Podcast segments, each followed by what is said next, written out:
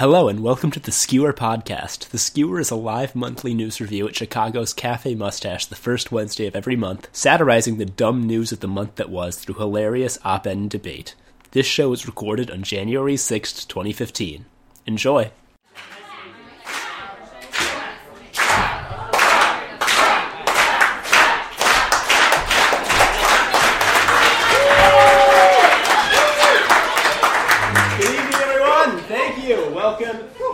Skewer 3 in January. Oh my God. Thank you all. I hope you all had lovely holidays because everything else in December was fucking terrible. Yeah. Anyway, so it's a Skewer monthly show every first Wednesday at Gavin Mustache at 8 p.m. As you all know, because you are here. Yeah. We have the best writers and comedians in Chicago here to give uh, op-ed, debate, skewering, if you will, uh, the news of the month. Yeah. My name is Tom Harrison. I'll be your host. Uh, but you're not here to hear. You're not here to listen to me. So I'm just going to introduce our first reader. Uh, this reader uh, helped with the Skewer Test Show. She's a major part of why the Skewer exists today. She has read at Guts and Glory, Pungent Parlor, 10 by 9 Chicago, and The Holly and the Ivy. Uh, please welcome Pari Karim.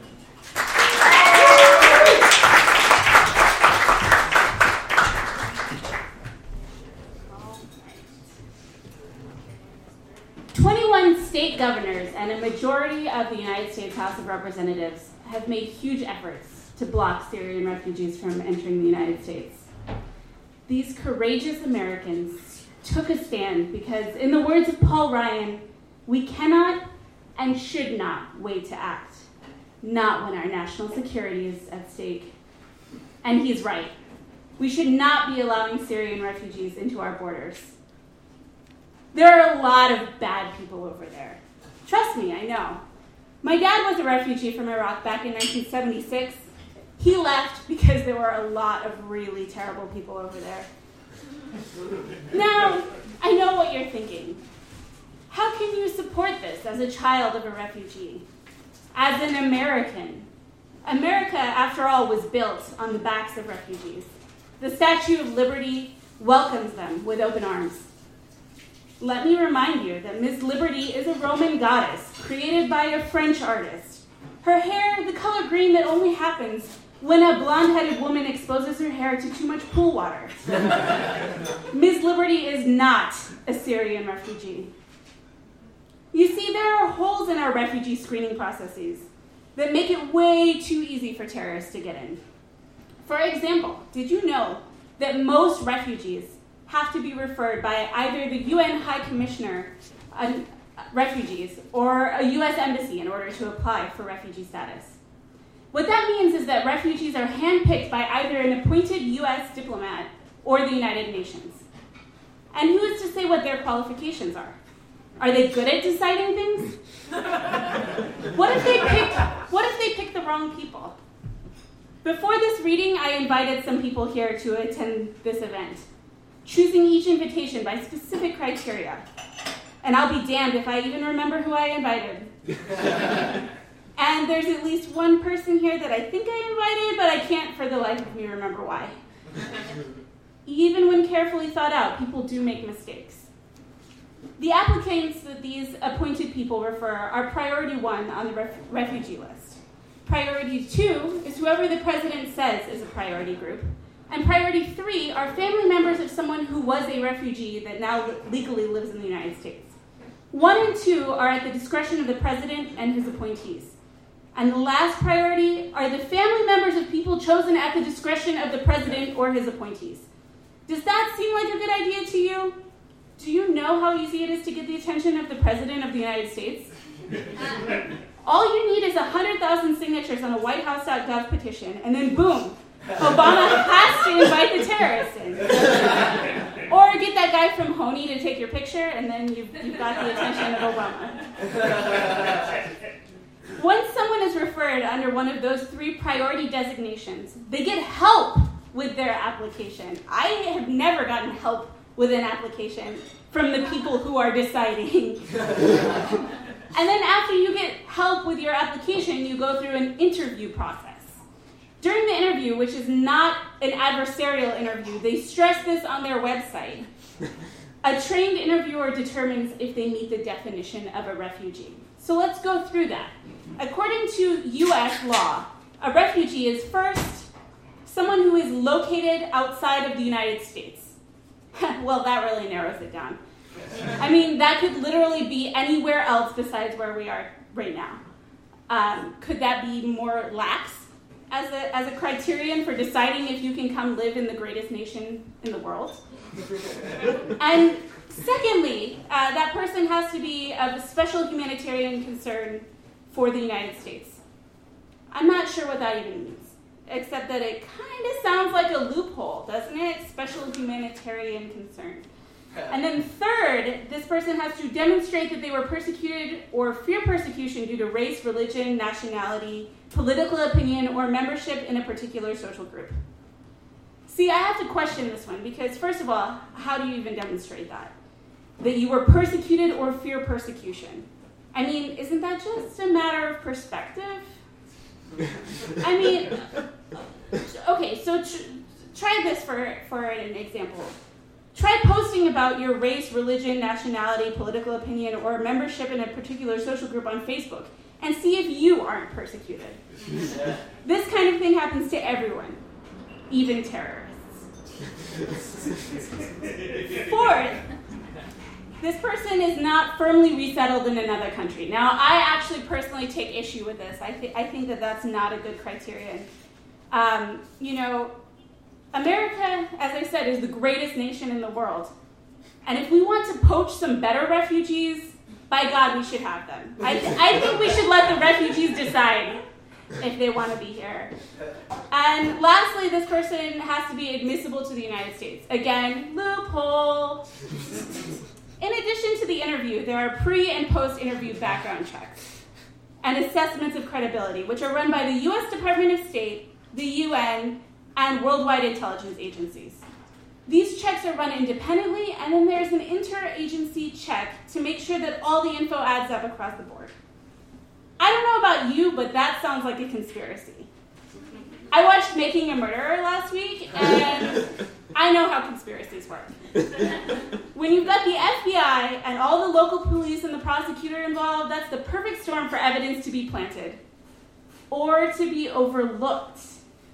Are Interpol, the FBI, and the State Department the right people to be deciding whether these folks are terrorists or not? I just can't be sure. And then finally, once they've passed the interview and the background checks, they're granted admission to the United States once they can find a sponsor to help them transition and resettle. That's usually an NGO, but I'm sure they sell them on Craigslist too. The government even gives them money to cover relocation expenses. The feds call it a loan to be paid back in monthly installments starting six months after they come to America. I call it hard earned taxpayer money. And it's interest free too, an interest free loan. My student loans aren't interest free. I studied liberal arts, and now I'm getting screwed by the liberal agenda. but I digress. On top of all this, the, the process typically takes two years. Two years, in my opinion, is both too fast and too slow. Two years ago, we were already on iPhone 5. We're only on 6 now. Do you think the government can find a terrorist faster than Apple can make a new phone? I think it would take much longer to understand someone's true intent. It took me three years to figure out that my ex boyfriend didn't want to get back together. what I'm saying is, it's hard to know if terror is in someone's heart. I mean, especially if they're giving you mixed messages like, oh, America, I love you so much, but I'm still not ready to commit to a one country. At the same time, two years is way too long. Things change a lot in two years. And I think refugees have to remember that. In two years, you could be in a totally different place than you are, and in a totally different situation than you're in right now. Think for a minute. Where were you two years ago? According to my Timehop, I was making I was making questionable decisions on Netflix two years ago. Now I make really good decisions on Netflix. Their selection has really improved, and my tastes have actually really improved in the last two years. The point is, things change. Sometimes for the better. There's nothing more American than that DIY spirit. Pull yourself up from your, by your bootstraps, refugees. We can't let you in, but as Tom Petty said, somewhere, somehow, somebody must have kicked you around some. Who knows? Maybe you were kidnapped, tied up, taken away, and held for ransom. It don't really matter to me. Everybody's had to fight to be free. You see, you don't have to live like a refugee. Thank you.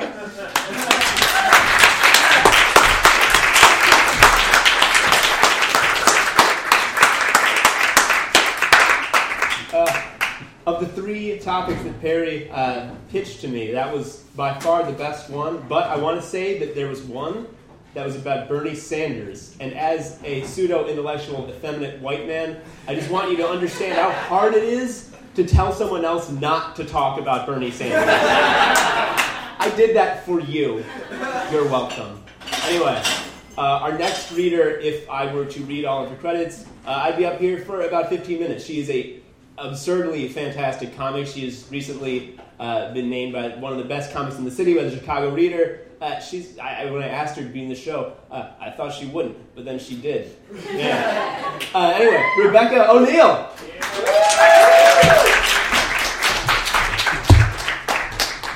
Hey y'all. Uh, Tom, you just hyped me up a lot, and um, this is going to be a loosely formatted rant. So get ready to be underwhelmed. Okay, here we go. Um, clap it up if you know what a food desert is. I heard a woo for food desert. Odd choice, but all right. I like your enthusiasm. Uh, Food deserts don't exist up here on the north side. I say up here because I live on the south side. Spoiler alert, this city is very segregated. Um, I live like deep south side, though, like past the Mason Dixon line, sub equatorial south side. Like I can't, it's a really long way from here. Like into the red line, where I'm assuming most of you guys have never been because I'm a racist. Um, but something exciting is going on on the south side. I want to talk about it. There's a Whole Foods that just broke ground a couple days ago in Englewood, which is a known food desert. Uh, and it's a lifetime south side. I'm like, that's dope. Uh, Englewood is a, if you don't know what a food desert is, which you guys all seem to know, um, it's a place. Um, Englewood, for example, is an entire zip code, more than an entire zip code, where there are no grocery stores. Um, people cannot access whole fresh foods and produce without uh, a bus trip or a car trip completely out of their neighborhood. So it's pretty messed up. Uh, that's really hilarious. Um, so um, I'm going to talk about that. Um, it's really people don't really think about what it means to live in a food desert. They hear about it; it's abstract. But the way I kind of made it make sense to myself is I don't like putting on pants to walk 10 feet when my Grubhub arrives. So, like, Imagine every time you wanted to go get some new food that you didn't already have in your house, you gotta put on long johns, you gotta put on layers, you gotta put on a hat and a coat, and you gotta get on the bus because um, Englewood is 99% black and 40%, uh, more than 40% below the poverty line. So a lot of people aren't driving over there. You gotta get on the bus, you gotta make sure you do it um, before it gets too late because in addition to being a food desert, a lot of areas in the south side are also public transportation deserts um, in terms of frequency of when the buses show up and like how the complete dearth of trains from my house live like by, by like 84th and Kedzie. It's five miles north to the Kedzie Orange Line and four miles east to uh, the 87th Street Red Line. So I'm 30 minutes away from the nearest train on public transportation, which a lot of people on the north side is like, that can happen, it can happen. So, um, uh, so you got to make sure you get on the bus before it's too late, or you're not going to get home with all those bags of groceries. So once you got your bags of groceries, you got to know everybody on the bus, loading that shit in. They're like, hurry up, bitch. So that happens. Um, and you got to do all that. The alternative is like eating one of those sad brown bananas on the counter, like a bodega or some shit, one with like an ugly mural on the outside, gross. Um, so you could do that, or you could like eat completely processed foods, which is how a lot of people uh, in underprivileged neighborhoods end up overweight and medically malnutrition at the same time, which is impressive, I gotta say. Um, but it's really sad too. Uh, so this is really good that they're building this. Like some of the shit that you see at corner stores. Um, my neighborhood is uh, traditionally Irish Catholic, but thanks to white flight, no more white people live there. Um, they, so the store closest to my house is an Ultra. The other store is like a corner store where all the foods have a million ingredients, none of which contain any actual food products. It's all like the breakfast blueberry muffin contains no blueberries, but it does contain blue food coloring and like seven different types of sugar I can't pronounce. So that's like the options you have. So it's really good that I'm gonna flip this over. I said loosely formatted. Here we go. Okay. Um, so it's good that they're building this. Um, it took a long time though. The alderman in that ward uh, went to one of these international grocery conventions, which sounds horrible, but she went there. Um, and for every year, for almost 10 years until this agreement was set, people didn't take her seriously. Like, people in the hood don't like avocados or some shit. Like, people didn't think that it was a good idea to invest groceries into the murder capital. Fair enough. But um, she got it done, and there's still a lot of pushback, and this is where it gets. This is a happy story about a food desert, but then there's been a lot of kind of nonsense along with it. Um, people who didn't think it was a good idea were like, how are people in the neighborhood gonna afford to eat this shit? It's called whole paycheck. Like, it's not a joke. Like, Whole Foods costs a lot of money. So the city and like the federal government has given 11 million dollars in subsidies just to get the place built. So that's already like people like this is not cool. Um, and then they gave another I don't remember the exact number of millions of dollars in subsidies so that the prices at that Whole Foods could be low enough for the neighborhood people not to be priced out of shopping there because that's the whole point. Um, but those two points were hard won. Those were not in the original deal. So people in the neighborhood, the, the neighborhood association is called RAGE, which I find great. Uh, it's Residents uh, uh, Resident Association of Greater Englewood. I'm like, fuck yeah. So um, RAGE, RAGE saw the initial deal and they were like, okay, we get this Whole Foods, but who is this supposed to help? Because there's no provisions that anyone in the neighborhood had to be guaranteed to be hired. There was no provision that the prices would be lower, and people in Lincoln Park are struggling to buy Whole Foods on a regular basis. So like, who is this for? Is this a gentrification move so that Whole Foods can benefit from the lower prices and the lower bills in this neighborhood? Which so by bringing that up, at first Whole Foods was like, no, that's totally cool. We'll hire a couple people and yeah, yeah, we'll do the subsidies. So those took months to even achieve. Um, more bad news. Um, so wait, hold on. We gotta get to the next page. This is real chill and professional. Um, if you guys want to see me more, like do more bumbling comedy, I'll be hosting at Cole's across the street after this. Okay. okay. So the next part I wrote down is okay. So people who said that the gentrification thing was not a valid argument against the Whole Foods cited a recent study that said that it's this move is a step in the right direction in Chicago's current progress on uh, segregation because we used to be the most segregated city in the country, and now we are number three. So yay for us. Um, and they're like, okay, this is good for Chicago. This is a part of what's happening right now. Fine print on that study they cited. Uh, the reason that Chicago is now less segregated is because of gentrification. So it's some chicken or the egg shit going on with that argument. Um, basically, the census information is in the middle of witnessing people of color being pushed out of their neighborhoods because they're being priced out by gentrification. So that's what that census information is reporting. So argument dashed. I wish I could tell somebody who cared about this. Um, okay. Um, other opponents said it will fail because people in that market aren't looking for this type of product. Uh, again, like black people don't like avocados. I love avocados, okay? I talk about avocados, my friends, I talk about it so much, my friends have started to believe that it's like a euphemism for something else, but it's just avocados. Like, I love them that much, so like, fuck you, people. Um, and so, in a brilliant corporate idea to drum up excitement about vegetables, uh, they've sent out like emissaries into the neighborhood to like teach people about nutrition. And that failed miserably. Um, people were like, yo, yo, fruits and vegetables, and the kids were like, no, okay. Um, so basically, what it turned into, from what I can tell from the very exciting Rage Facebook page, is that um, a bunch of food snob, yuppie dippy people came and tried to shame poor people for eating processed food in their like community outreach about nutrition and it basically turned them into like a, a, let them eat cake situation. They fundamentally misunderstood what the problem was. Like it wasn't that people were like, we don't like vegetables. It's like they don't have access and they don't have options.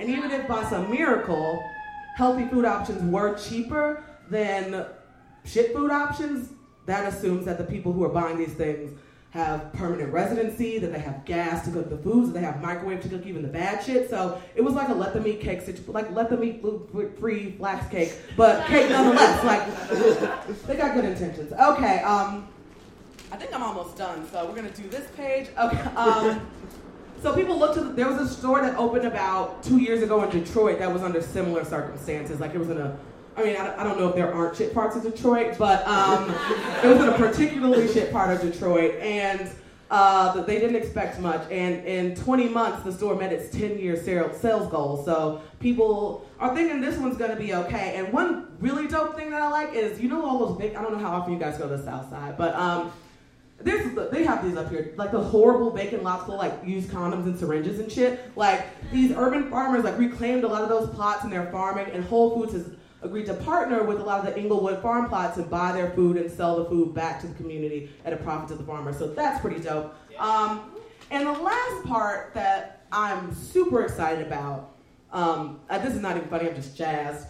Whole Foods, in, agree, in um, addition to agreeing to hire a percentage of people who live in the neighborhood to work at the Whole Foods, have also agreed to hire people with criminal records. And I know they, they didn't, thank you, they didn't do that at first, but um, they realize there's a sort of Ferguson situation happening in Englewood where the cops are, the, the neighborhood is 99% black, the cop force is over 70% white, the demographics don't match up, and there's a lot of profiling, a lot of trumped up charges. Like, I open air smoke weed in front of Cole's and nobody gives a fuck, right? but if I were to do that by where I live or in Englewood, for an example, there are people who have spent hard time in jail for amount of weed I'd throw on the ground in front of a cop over here. So, like, a lot, a large percent of the population has had their lives ruined for criminal charges that you guys wouldn't bat an eye for. So, I think it's really big and awesome of them to hire those people. Um, and the last part, I've been up here moralizing a whole bunch, but my boyfriend does work for Whole Foods, and I live by that place, so I'm gonna use his discount and those like subsidies, and it's gonna be like Aldi price Whole Foods. Like I'm a horrible, horrible opportunity person. I'm gonna back on the other side.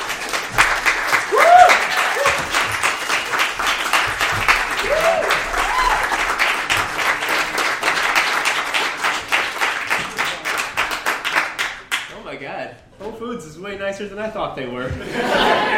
Me and uh, my friend and I used to work in Evanston, and every day we'd go to the nearby Whole Foods, which did not have subsidies. It had the opposite. They raised the price. Upsidies. Uh, we would we would steal like a full glass of the juice samples, and I'm not saying that I was like fighting the bourgeois patriarchy, but I wasn't not fighting the, the bourgeois patriarchy. Anyway, our, our next performer. Uh, was in the first skewer, uh, a last minute, literally last minute replacement for Pari when she couldn't make it that day due to illness, and he lit the shit on fire. The stage was on fire. For real. Not real, is metaphor.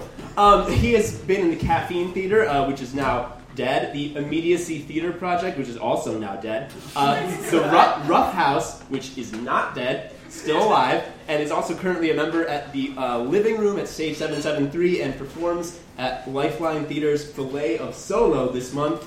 Uh, Ian Randall.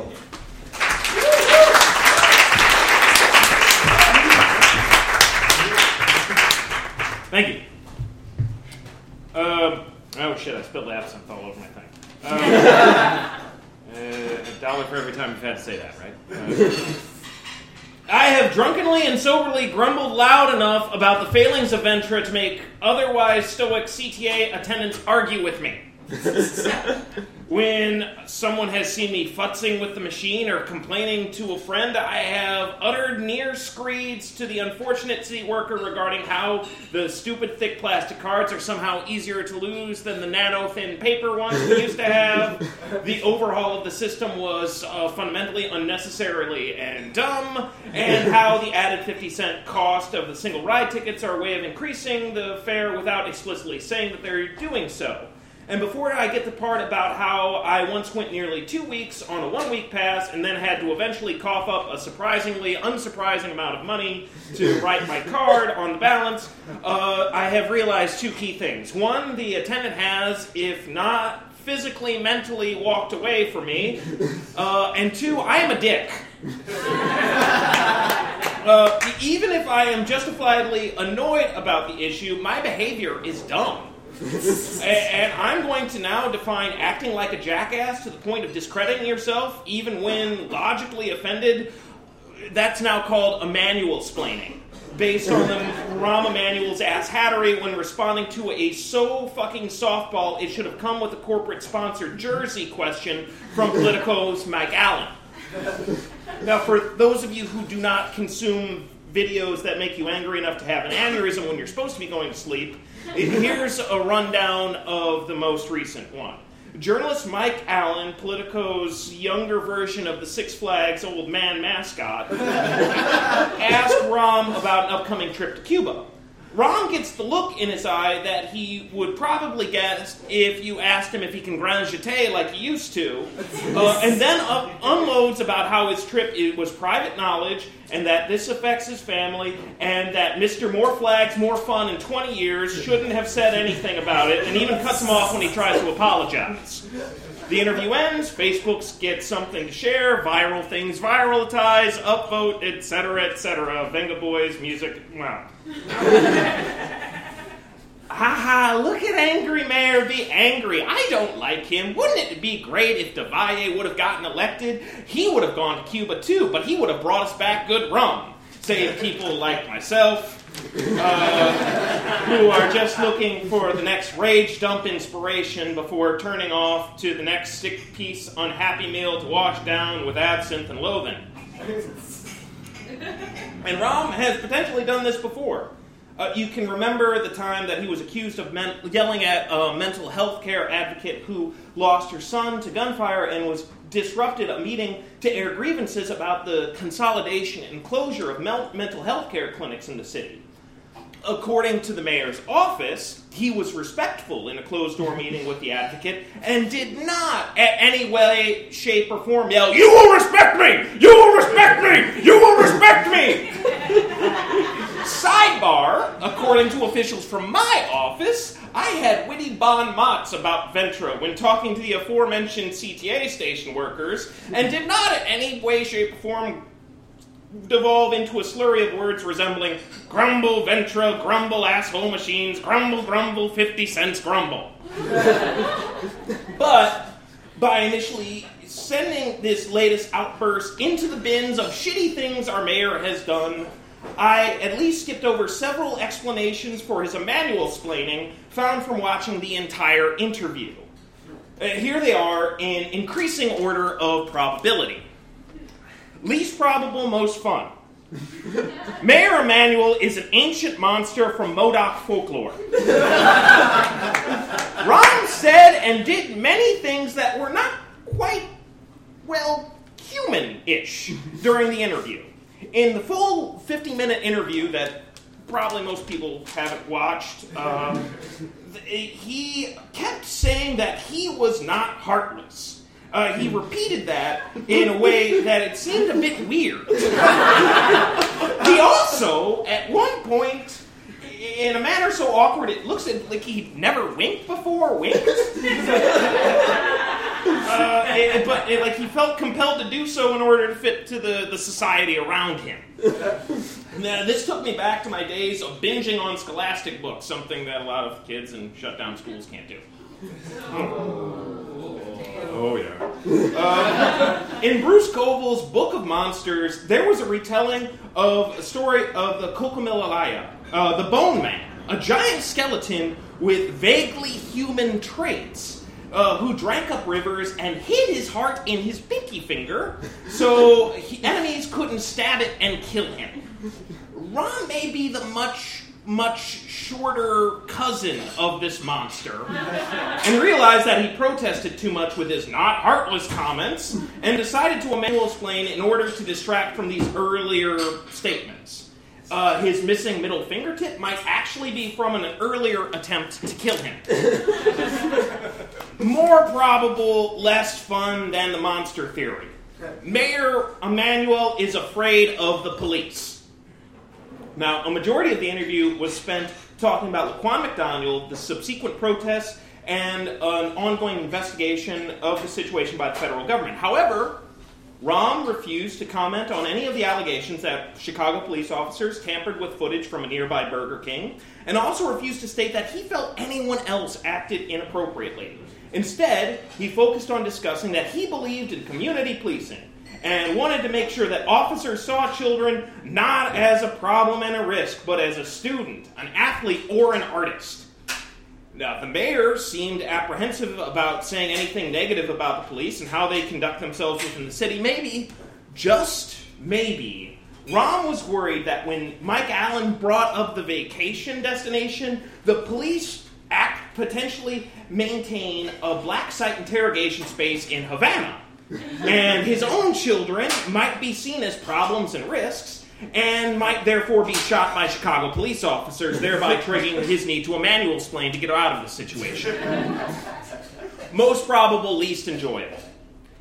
Rahm is an arrogant butthole who flips out easily when people talk anything that connects his family, was annoyed by earlier question, and acted like a dick at his first quasi credible opportunity to do so. Rahm has flipped shit like a gymnast in a gold medal shit flipping floor routine. When uh, asked about his children's school selection, private, no major focus on standardized testing, uh, and he's made such a show of wanting privacy regarding his family that it should be picked up by the WGN. And when already agitated by questions regarding issues that he also wanted to keep private, responses to police violence and investigations, conversations with Hillary Clinton and any uh, other former or current presidents, repeated questions regarding why he didn't watch the Laquan McDonald video before it was made public via judicial order, this was just the Jenga move to knock down his tower of arrogant, maybe not human, but tiny giant skeleton creature composure. And to paraphrase the poem The Shoelace by Charles Bukowski, it is not the po- white police officer shooting a black teenager 16 times, but the question about an upcoming trip that sends a jerk into a manual explaining. and I kind of understand the last potential reason for the outburst. I mean, if Rahm cares about his family and their privacy, then he would be mad if that was avail- uh, violated. I mean, like, I care about the CTA, and I'm mad about things that harm it. But the root problem is that both of us are mad about the wrong thing. As, as mildly justifiably angry as I and others might be about Ventra's flaws, I and others need to thousands of times be more angry about systematic in iniquities and racism within schooling and budgetary allocations, the torture and general mistreatment of protesters, suspects, and others in police custody, tacit approval of police perjury by the district attorney's office, and you know all the other shit. And, and, and, as angry as Rahm seemed about his trip being spotlighted, I hoped he would be a mega fuck ton more pissed about these same goddamn things. Thank you.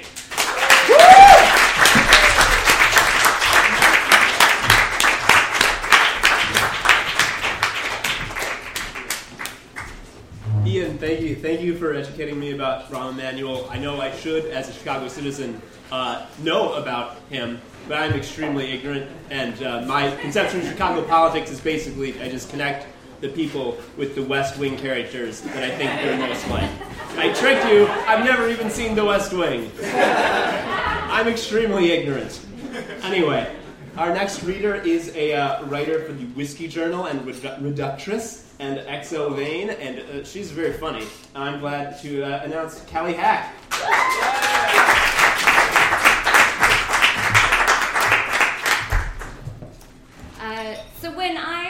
In elementary school, I had a, a Bill Cosby sweatshirt, and I, oh yeah, it's really trigger warning, you guys. Um, so I loved this sweatshirt. I made it myself. I, if you can imagine me as a, just a Goes on the mic. a, a white suburb Midwestern girl just sitting in front of the TV uh, with a plain gray Hanes sweatshirt and puffy paints, just like coloring my goddamn heart out to make this Bill Cosby sweatshirt so perfect. And I wore it all the time. Um, off to the side while I would watch TV, I would uh, I would keep a tally of how many times I saw female performers uh, in commercial breaks. And so I could report back to my mom just like how underrated women were and how underappreciated and thereby disrespected in the world as a whole because I was just a very fun, fancy free child. This just gives you like a little insight into who I am and still am. I just, I love painting and very funny men who become very disappointing. And I am just a, a big time feminist, you guys. So, uh, looking back on that with all the recent developments, uh, it's just I'm not super proud to tell you guys I wore this sweatshirt all the time, all the time.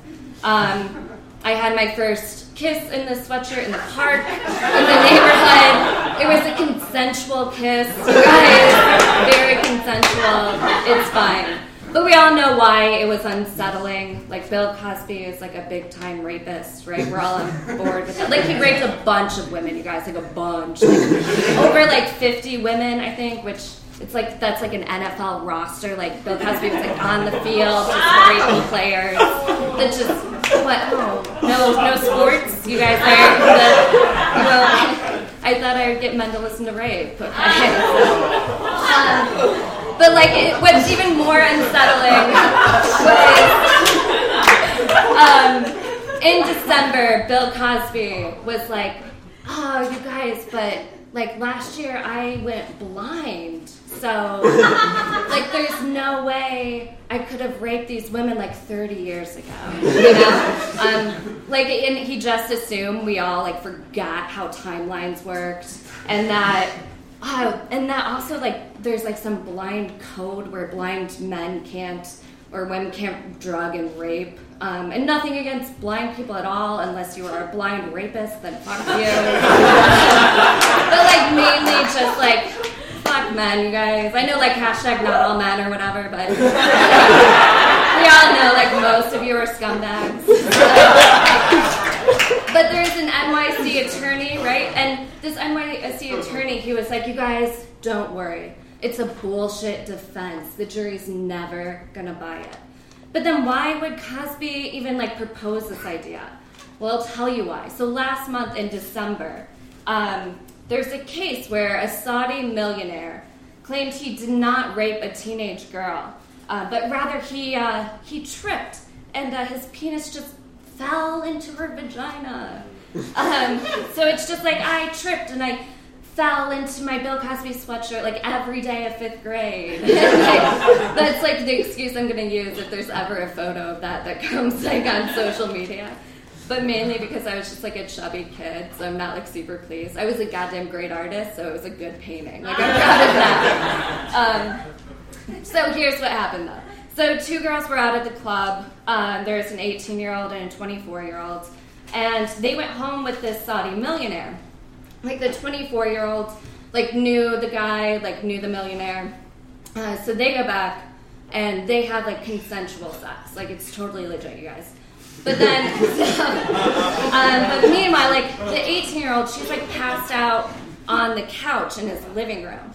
So, according to this Saudi millionaire, what happened was like he was done like having sex or whatever, and he like goes out into the living room to get a glass of water, and he sees this girl just like sleeping really awkwardly. You know, like how like we girls sleep, like without, just without dicks inside of us, just very awkward.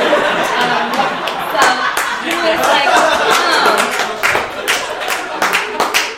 He says he was like, oh, I was gonna, I went to like wake her up and like change her position and like give her like a t-shirt. Um, but when I went to do that, I she like pulled me down onto her, and I like I lost my balance and and my my my penis slipped into her, and then oh, oops, it was just an accident, you guys. I tripped, I fell. It was like the whole like trip and penis defense was born. So, um, and like despite what like all the evidence claims, this is not what happened. But he used other defenses that were equally as ludicrous, like he when the rape kit came back that, that his like semen was on her he was like oh i have cum on my hands like all the time. It's like it's no big deal. Like he's a big cum monster that just leaves dna everywhere. And then he, like, I have a sister. Like we all don't know about the Duggars. like. So like that's not a defense. Um, and then when asked like why his penis was even out of his pants, he was like, but it's I own this home. My penis is allowed to move out and about. Like so it's just very and then at the end, to appeal to the jury, he was like, You guys, I'm fragile. and like and he's like, I would never, I would never. And so to a normal person, like this seems like, oh, like none of these defenses are valid at all. But to like a like a London jury, you know, it takes them about 30 minutes and they're like, "Hmm, okay. like we believe you. Like this is London, you guys. Like they have gun control. They have like original great programming on television. they gave us like Daniel Craig. It's like supposed to be like a very rational, reasonable people. But it was like a rerun of like Mike and Molly and they're like, this guy's legit. like if you think about it, aren't we all just like wandering penises, just clumsily going into vaginas? He's fine. but so because of like this one just like clumsy dick millionaire who like got off in London, like Bill Cosby's like, mm, I'm blind. you guys like believe me, this is gonna be great. Um, so this is like we are entering like a brave new world of just like rape excuses and defenses and accusations. So we have to. It's no longer like, oh, what was she wearing and did she have a lot to drink? But it's like here I, I a lot of defenses, or many that could potentially happen. It's like, oh, my my penis was sleep sexing, or um, I I have a mother, so I couldn't. I know women. Or it's just like, um, I wear glasses to drive. I'm delicate. I can't. I can't Are you kidding me? So all that to say perps are still trying to be victims, and um, yeah, there's no excuse for any of it.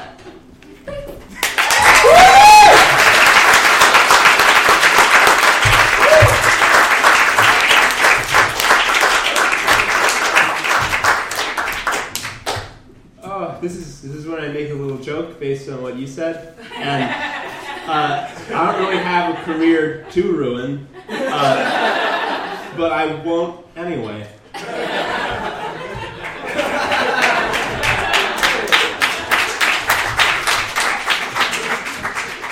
So our last op-ed is going to be uh, from the host of the great show and podcast We Still Like You, also a Whiskey Journal writer along with Calle, and he has performed stand-up at the Hell Yes Fest and New York Comedy Festival. Yes, I read that correctly.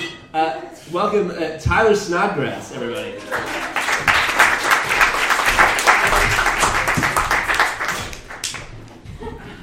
Hello, Tyler could not be here. I'm uh, here instead.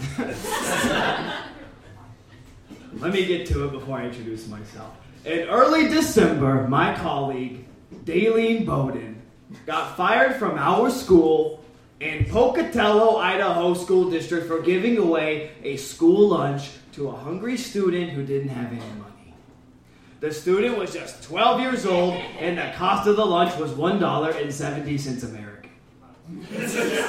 The story broke on the Facebook, and all of a sudden, she had this petition started in support of her action and a movement to get her unfired. Over 38,000 uh, people signed the petition, and the news story went viral. Dalene has now been offered her job at the school. My name is Belinda Montgomery Gooch, and I too am a lunch lady. And I'm here to tell you that this whole situation is hog shit. Okay?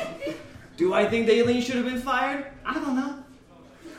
We all break the rules. I've been at this school for 25 long years. I've broken rules. I smoke in the bathroom. I sell cigarettes to emo kids. I wear oversized underwear so I can fit stolen Little Debbie oatmeal cream pie cupcakes into them.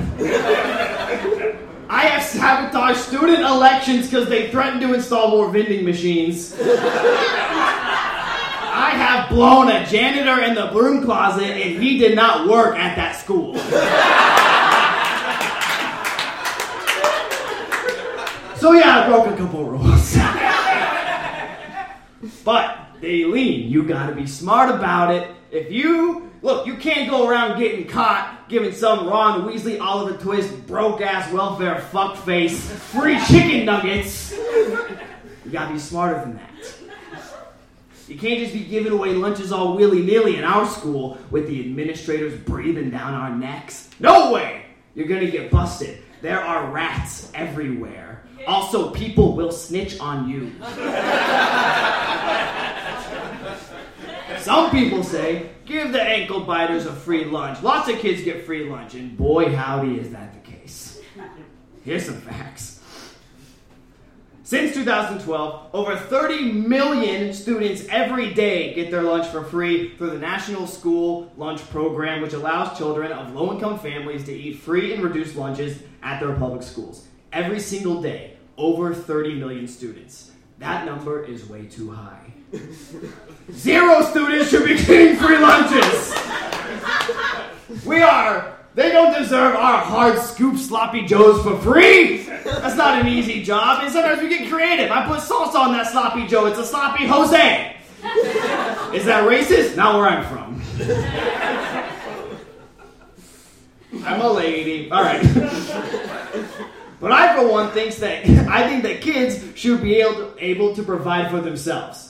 That kid who got free lunch, if things aren't going her way, she should be able to pull herself up from her bootstraps. Just kidding, she can't afford shoes, but you get it. Look, I'm a Christian woman. There's not much else to be in Pocatello, Idaho. we work. We go to church to praise our merciful and gracious Lord and Savior, and then we ridicule poor people for the circumstances from which they cannot escape.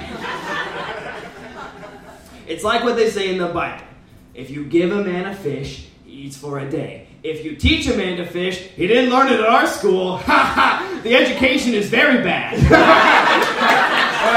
yeah. Also, don't eat the fish. If we are serving fish, it ain't fish, okay? Honestly, I don't know why these kids want this lunch anyways. I'm perpetually disgusted by what shows up in our trays, ladles, buckets, the whole thing. In this petition to get Dalene back, one lady wrote, Lunchroom policy should prioritize kindness and making sure kids receive nutritious lunch so they can be ready to learn. First off, kids are never ready to learn. They're idiots. I once saw a student pierce his ear with a mechanical pencil. I once heard a girl say to her friend, gonorrhea runs in my family. Like, they're idiots. I've met teenagers, future adults, with names like Destiny, Deacon, and Colby. Those names are so dumb, their brains don't stand a chance. If I tried to serve some of these kids' brains for lunch, the students who tried to eat them would starve to death. But forget the fact that every Idaho school is filled with a thousand little Stephen Averys. Forget that for a second. This lady mentioned nutrition, nutrition. We classify pink slime as meat and pizza as a vegetable. I don't eat lunch at school. I starve myself every day, and then when I get home, I eat stolen little Debbie cupcakes out of my panties. All right, I can feel the vibe in the room. you think I'm a terrible person because I'm saying all this? You think I'm a monster and not just because of the web toes? I get it. Belinda Montgomery Gooch is a good woman! And you might be thinking now that I've said my full name again, Belinda, your name is beautiful. Montgomery Gooch. Is that hyphenated? Did you marry a gooch? No, no, no, no, no, no, no, no, no. Montgomery is my middle name. As a child, my parents called me Monty. In college, I went by B Gooch. Yeah, I went to college. I got a bunch of degrees in science and shit. But I'm a woman in Pocatello, Idaho, so I gave up on my passions and started going by my full bodied and beautiful full name to serve food because I'm a Christian woman. but our school put out an official statement after the holidays, offering St. Dalene her job back, saying it was in the spirit of the holidays. You know, it's one of those classic Christmas gifts gold, frankincense, and your shitty job back. Dalene is thrilled, over the moon, and so are a bunch of the social media heroes who typed in all caps on her behalf. Dalene is now the hippest lunch lady in town, in all of Pocatello, Idaho. After helping a charity case make her a charity case. That shit is contagious. She's kind of got a hot head now, so while a lot of people think this is a happy ending because she got a petition and a GoFundMe, as a lunch lady who worked for five years to afford a refurbished iPad Mini 2 to redo this, I say, hey, Dalene, go fund yourself. Thank you.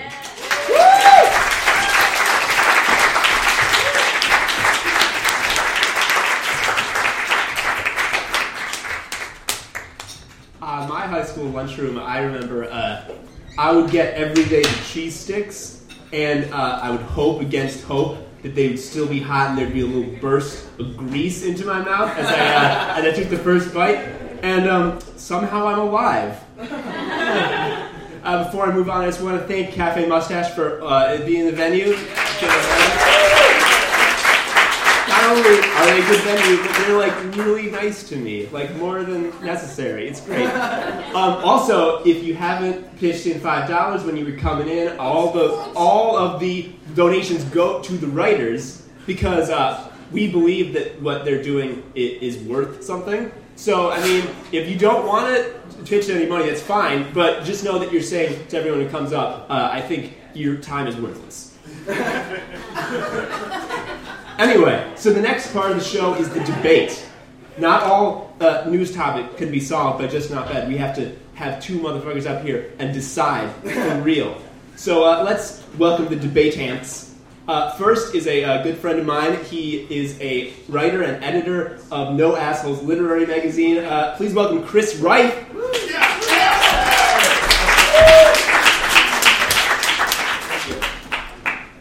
What? And who's this? Who's the? Who's gonna fight him? Huh? Huh? It's his brother. What? What? Dan Rife, get up here.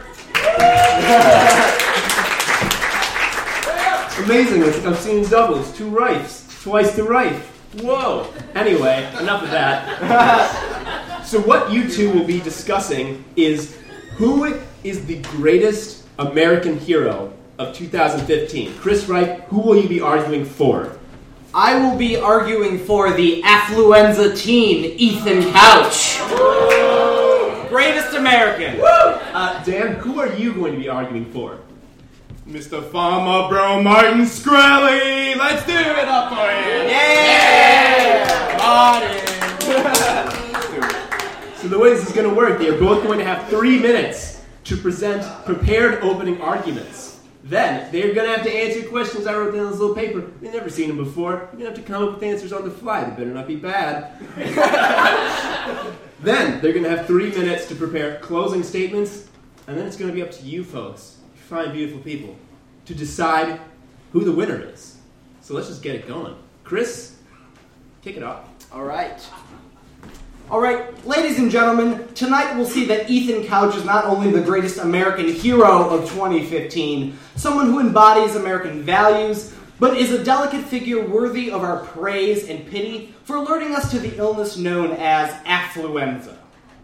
As the number of things to be outraged about in the United States multiplies daily, let me refresh our collective memory about Ethan Couch. An 18 year old man that America forgot that we hated back in 2013 when he was on trial for killing four people while drunk driving until only a few weeks ago.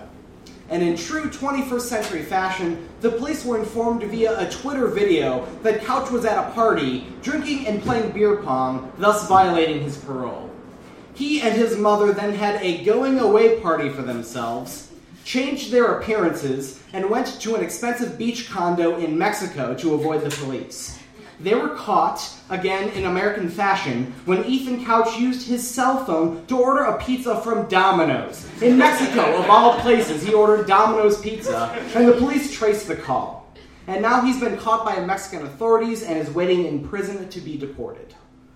Back in 2013, an extremely in an extremely American crime, Couch pled guilty to stealing a case of beer from Walmart, drinking it while underage, being three times over the legal blood alcohol limit while driving, and being on Valium when he collided with multiple vehicles in a crash that left four people dead, and two other people permanently disabled. That is, we all hated Couch until his lawyers explained that all of us to all of us that Couch was actually a victim, inflicted with a debilitating hereditary illness, with his family's wealth which made him poor Ethan, unable to know the difference between right and wrong. His family's wealth was so immense that it prevents his brain, it actually numbs him from activating the lobe that feels guilt or responsibility. That's science. and from an early age, as he grew up in a state that loves freedom the most, Texas, Couch knew that he had this debilitating illness. At 13, he drove one of his family's cars to a private school he attended, and when the principal questioned the judgment of Couch's father for letting him do this, Couch's father threatened to buy the school. And when this actually didn't happen, he just changed to a different elite institution. And at 15, Couch was caught in a parking lot drinking with a passed out, naked 14 year old girl beside him. And now, after only receiving probation after killing four people, including a youth minister, a crime which would have given any of the rest of us 20 years at least, Couch's assholery has alerted us that no matter how badly you screw up in the United States, if you are wealthy and white, you never get to know what it feels like to have repercussions. Instead of being responsible for your actions, your wealth is responsible. Ethan Couch is a true hero for alerting us to the disease affluenza, which is the absolute breaking point in, absurdity for a lot of us. And because of him, more and more people are calling out rich people like Martin Shkreli's bullshit.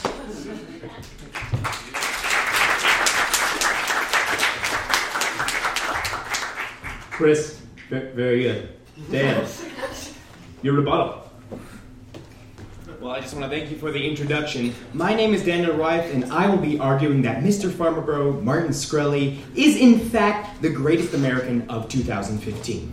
First off, in order to determine who is the greatest American of 2015, we need to define what it means to be a great American. A great American needs to embody the truisms that make America and Americans exceptional. Martin Shkreli is the classic story that can only happen in the US. A story of the son of two immigrant janitors who, through hard work and determination, pulled himself up by the proverbial and ubiqu- ubiquitously used tonight bootstraps to excel in school and forge his own path. He skipped grades and left school early at age 17, for he had obtained an internship with a hedge fund, a glorious US corporation, as well as went on to graduate with a bachelor's in business administration. Ultimately, he rose through the ranks of society to become a multimillionaire, something that could not have been done outside this great land of ours. Before becoming in- the infamous Farmer Bro, Mr. Shkreli started and closed multiple businesses with funny names like Elea, MSMB, Retrophin, and Turing. He is a man with a true American entrepreneurial spirit. Utilizing the latest technology, such as the Twitters and the interwebs, he was able to make profits from the hardships of other peoples and company and companies.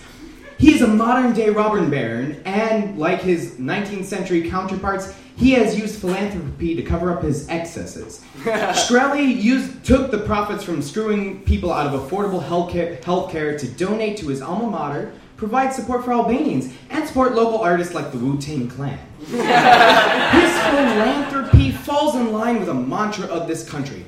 First and foremost, make a crap load of money, and then do whatever the hell you want. No one questions the overall importance of Americans like Carnegie, Vanderbilt, and Rockefeller to the vision of America in the late 1800s, and no one need question how Martin Shkreli represents the new, revitalized 21st century vision of America. Outside his philanthropy, Shkreli is your everyday American. He plays chess, he has a guitar. Yes, he might even swipe right and go on a Tinder date with you. he even live streams himself honing noobs and doing most of these aforementioned activities. He takes time out of his obviously busy schedule of scheming to give you investing t- advice. And just like your American libertarian father, it doesn't matter whether you asked for it or not. and also, like your libertarian father, believes in the market that is the end all be all to, uh, to our existence, except when he manipulates it. Uh, finally, Mr. Shkreli is a uniter and a leader. Mr. Shkreli has gotten calls from not only Hillary Clinton and Bernie Sanders that they disapprove of his actions, but the Trump as well. By his sheer douchebaggery, he has brought people who are polar opposites together in harmonious union.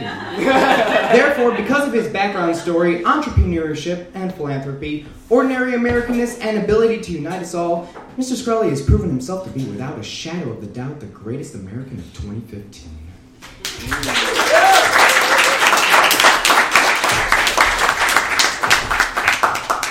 These Rife boys. Can't get enough of them.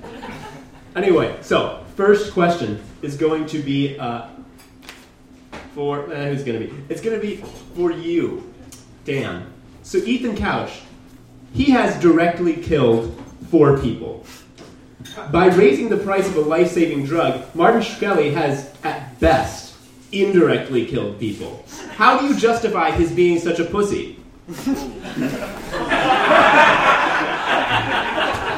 Well, first off, greatness is not defined by just how many people you killed. Yes, yes, yes, like directly. Let's be honest here. Indirectly, he has done wonders in killing so, so, so many more people. I would venture very easily to say that he is not a pussy. Nothing, nothing wrong with that, obviously, but the fact of the matter is, whether or not you indirectly kill, you know, millions perchance versus four, I mean, come on, there's that's a no-brainer. Chris, you what's your rebuttal? That was that was on fire. Uh, my rebuttal is that while both Martin and Ethan are both young millennial types, uh, that Ethan is is much much younger, and because he has not yet received any consequences for any of his actions, he is his path is still unlimited. We have no idea what kind of assholery he will get into next, because he still hasn't received any kind of punishment at all. That actually segued into my next question. Uh, some are saying that he's peaked too early. What's he going to do to stop himself? You know what? Uh, I think it speaks for itself that his American lawyers then hired a Mexican attorney, attorney who then argued that uh, Ethan's human rights are being violated if he is deported from Mexico. So this is an ongoing story. Ethan is a story that just keeps giving and giving and giving, I must say.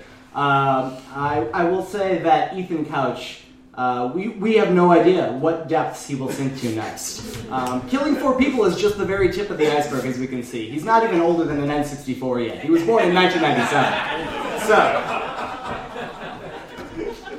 Uh, Dan, you mentioned that Martin Shkreli owns the one-of-a-kind Wu-Tang Clan album "Once Upon a Time in Shaolin," which he is keeping to himself. How do you justify that when we all know Wu-Tang is for the children? First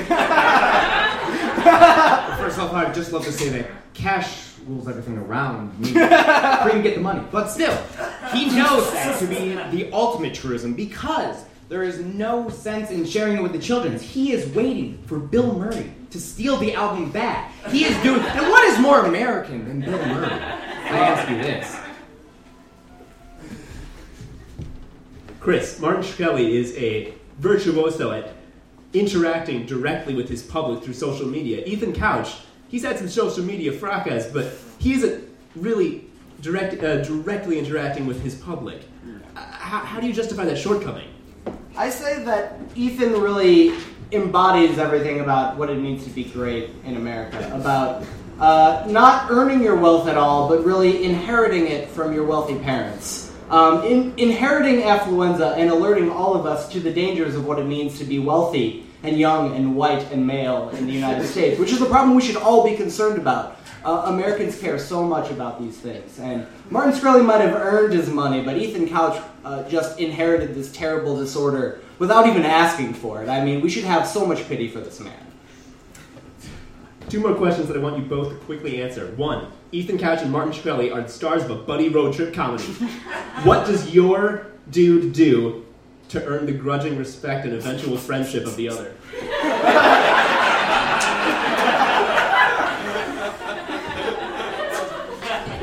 I think Ethan Couch finds the perfect uh, hat for Martin to wear backwards while he's live blogging the road trip between the two of them. While they listen and sing along to Cash Rules Everything Around Me together.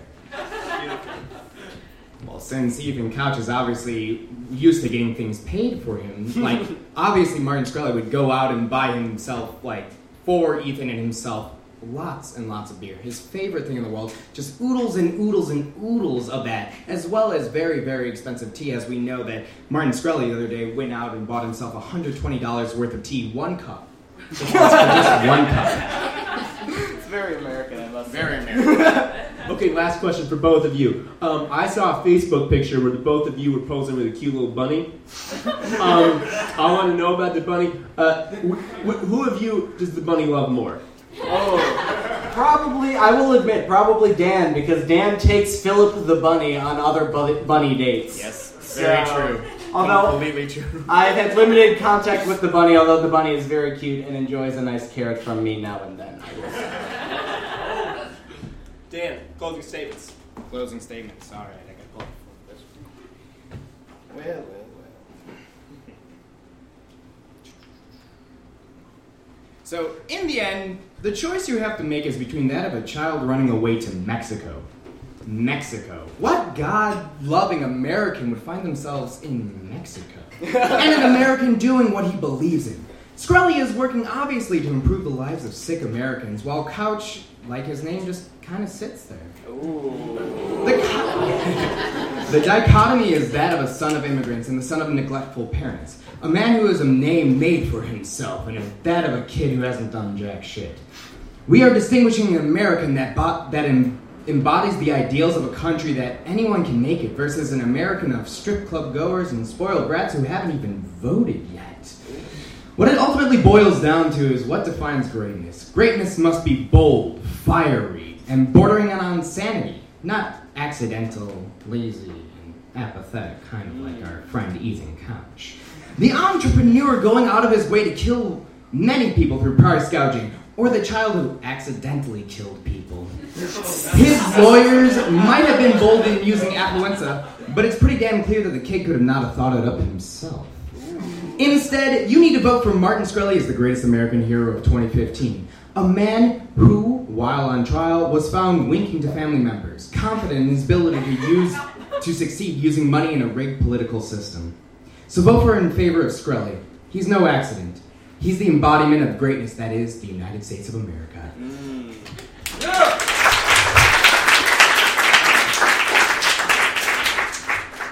Chris? A sick young man is suffering in a Mexican prison tonight. they only have tap water. His jail cell has no throw pillows or a television. It doesn't even have Wi Fi to ease his pain.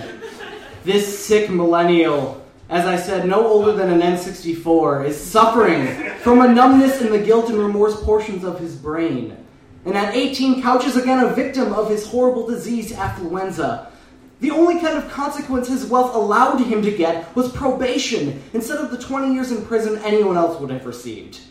After that, Couch knew that no matter what he did, he wouldn't be able to experience any kind of consequence for his actions at all. So, he took things to the next level and got a second country involved.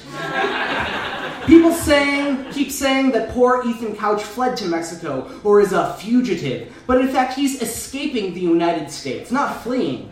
Couch is running away from a legal system that treats rich people like him differently than everyone else. Other wealthy people like Martin Shkreli only suffer consequences when they do things that harm other rich people. Shkreli wasn't arrested for his actions that everyone was mad about, but because of illegal stock trades that affected the pocketbooks of other rich people. So if Couch really wanted to be punished for his actions, he should have gone after other rich people instead of people suffering, like us, from middle class disorder. While both Shkreli and Couch suffer from affluenza, Couch got people talking about it first, and now people can see it everywhere. We should crown Ethan Couch the greatest American hero of 2015 because only in America could this disease exist, where money can buy you immense influence and freedom, and then you can blame it for all of your problems at the same time. we can see that we are a country where if you have a lot of money, you can do pretty much anything you want. Americans place tremendous value on people who, like Couch, are suffering from too many options, and too much privilege, and too much money. Rich white males can do pretty much anything. They can kill a beloved lion in a foreign country. they can be taken into police custody alive, take over federal land with guns and not be called terrorists. They can call Mexican immigrants rapists while running for president of the United States. They never truly deal with any kind of responsibility at all. Which is why tonight I not only propose that we crown sick, poor Ethan Couch the greatest American hero of 2015, I'm excited to announce to all of you that I am a way to combat this horrendous disease. I'm starting a foundation called Rich People Should Suffer Consequences Too Fund. It's sort of like Make a Wish Foundation, but all the money really goes into my bank account and it covers my rent. So that's kind of like making my wishes come true on a month to month basis. So, uh, really, I suffer from a sickness called part time retail job. So, if you really want to help me out, I would appreciate it. You can come up to me after the show. Thank you very much.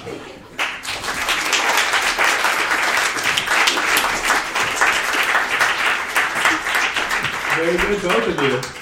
Uh, my original topic for them was uh, who do your parents love more, but I didn't, didn't go with that. Okay, so the way this is going to work is we're going to have you, you're going to be the judge, okay? Yeah, you are going to determine uh, who gets the loudest applause. Now, you might be wondering, do I applaud the person who made a better argument or who was funnier? I don't care. Um, and uh, the person you think didn't win, you don't not clap, you just clap quieter. You know? okay. Uh, so, who believes that the greatest American hero was championed by Chris Rife, Ethan Couch?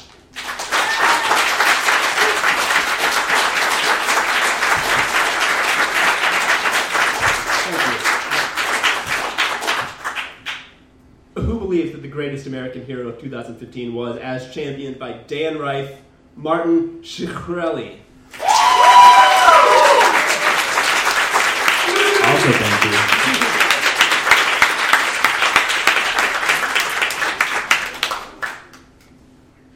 Judge? Really? It, it, it's Dan. Congratulations, Dan! Also, Shkreli for having a harder name to pronounce than Ethan Couch. I will say. Couch is kind of like, ow. Yeah. Anyway, leave.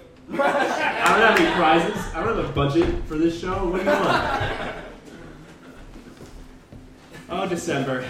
December, you were so close. We, hosting the skewer, we have to do these little wrap ups where we gather the dregs of the month that none of our writers covered. Um, every month, everything is garbage. Uh, the world is true barf. Uh, and we hope next month can be better. And it never is.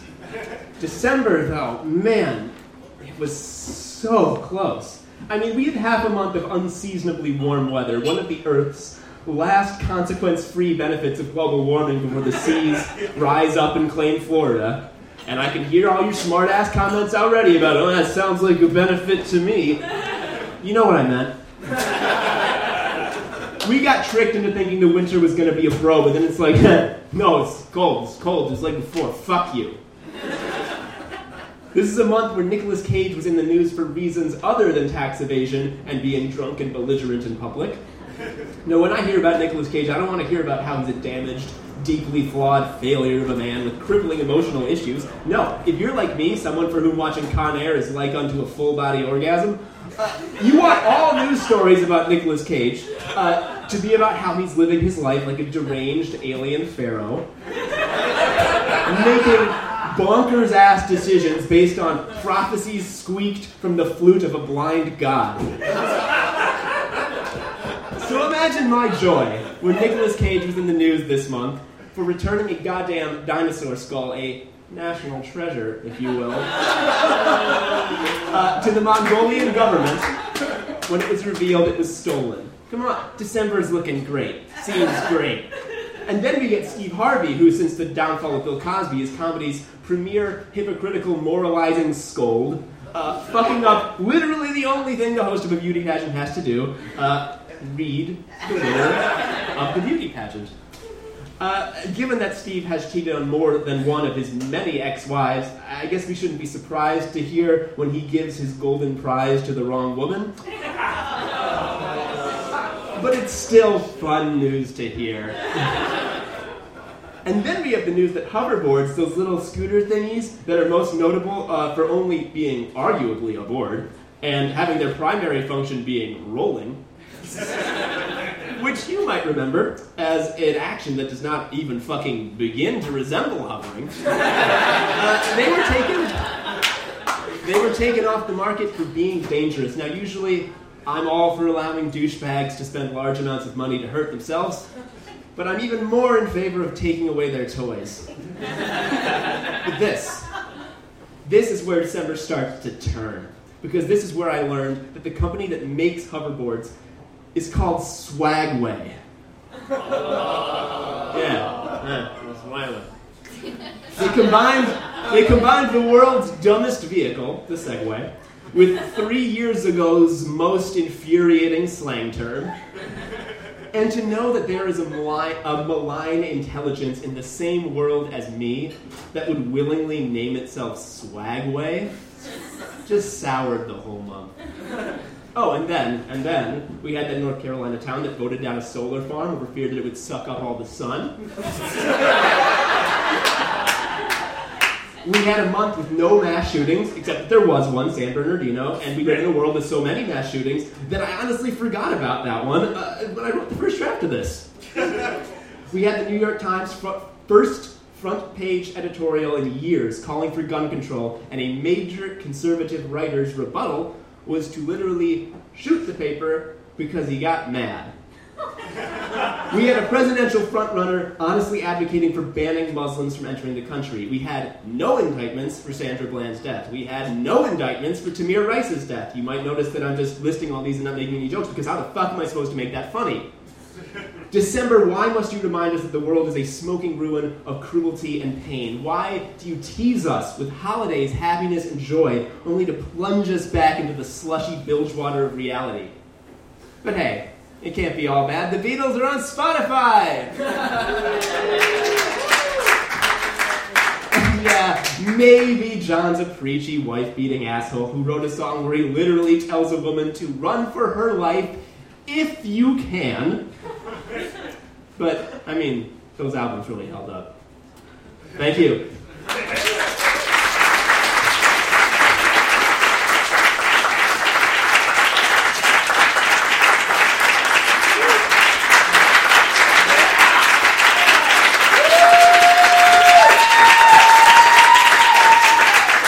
I don't really know what to do here. I got nothing left. That's- It's over. Show's over. Anyway, that was the skewer. Thank you all for coming. Thank you very much to all our writers. Cafe Mustache, buy some drinks, donate to the writers. The writers, they should be paid for it because it was great, right? Yeah. Anyway, so if you like the show, you can like us on Facebook. We're the Skewer. Uh, you can come back next month, the first Wednesday of the month, February something or other. I don't remember. It's the first Wednesday. Look it up. Um, next time it will be hosted by my co-producer Eric Ruel. He could not be here. Let's one out for him, not literally, metaphorically. And uh, yeah, that's all I got. Thank you all.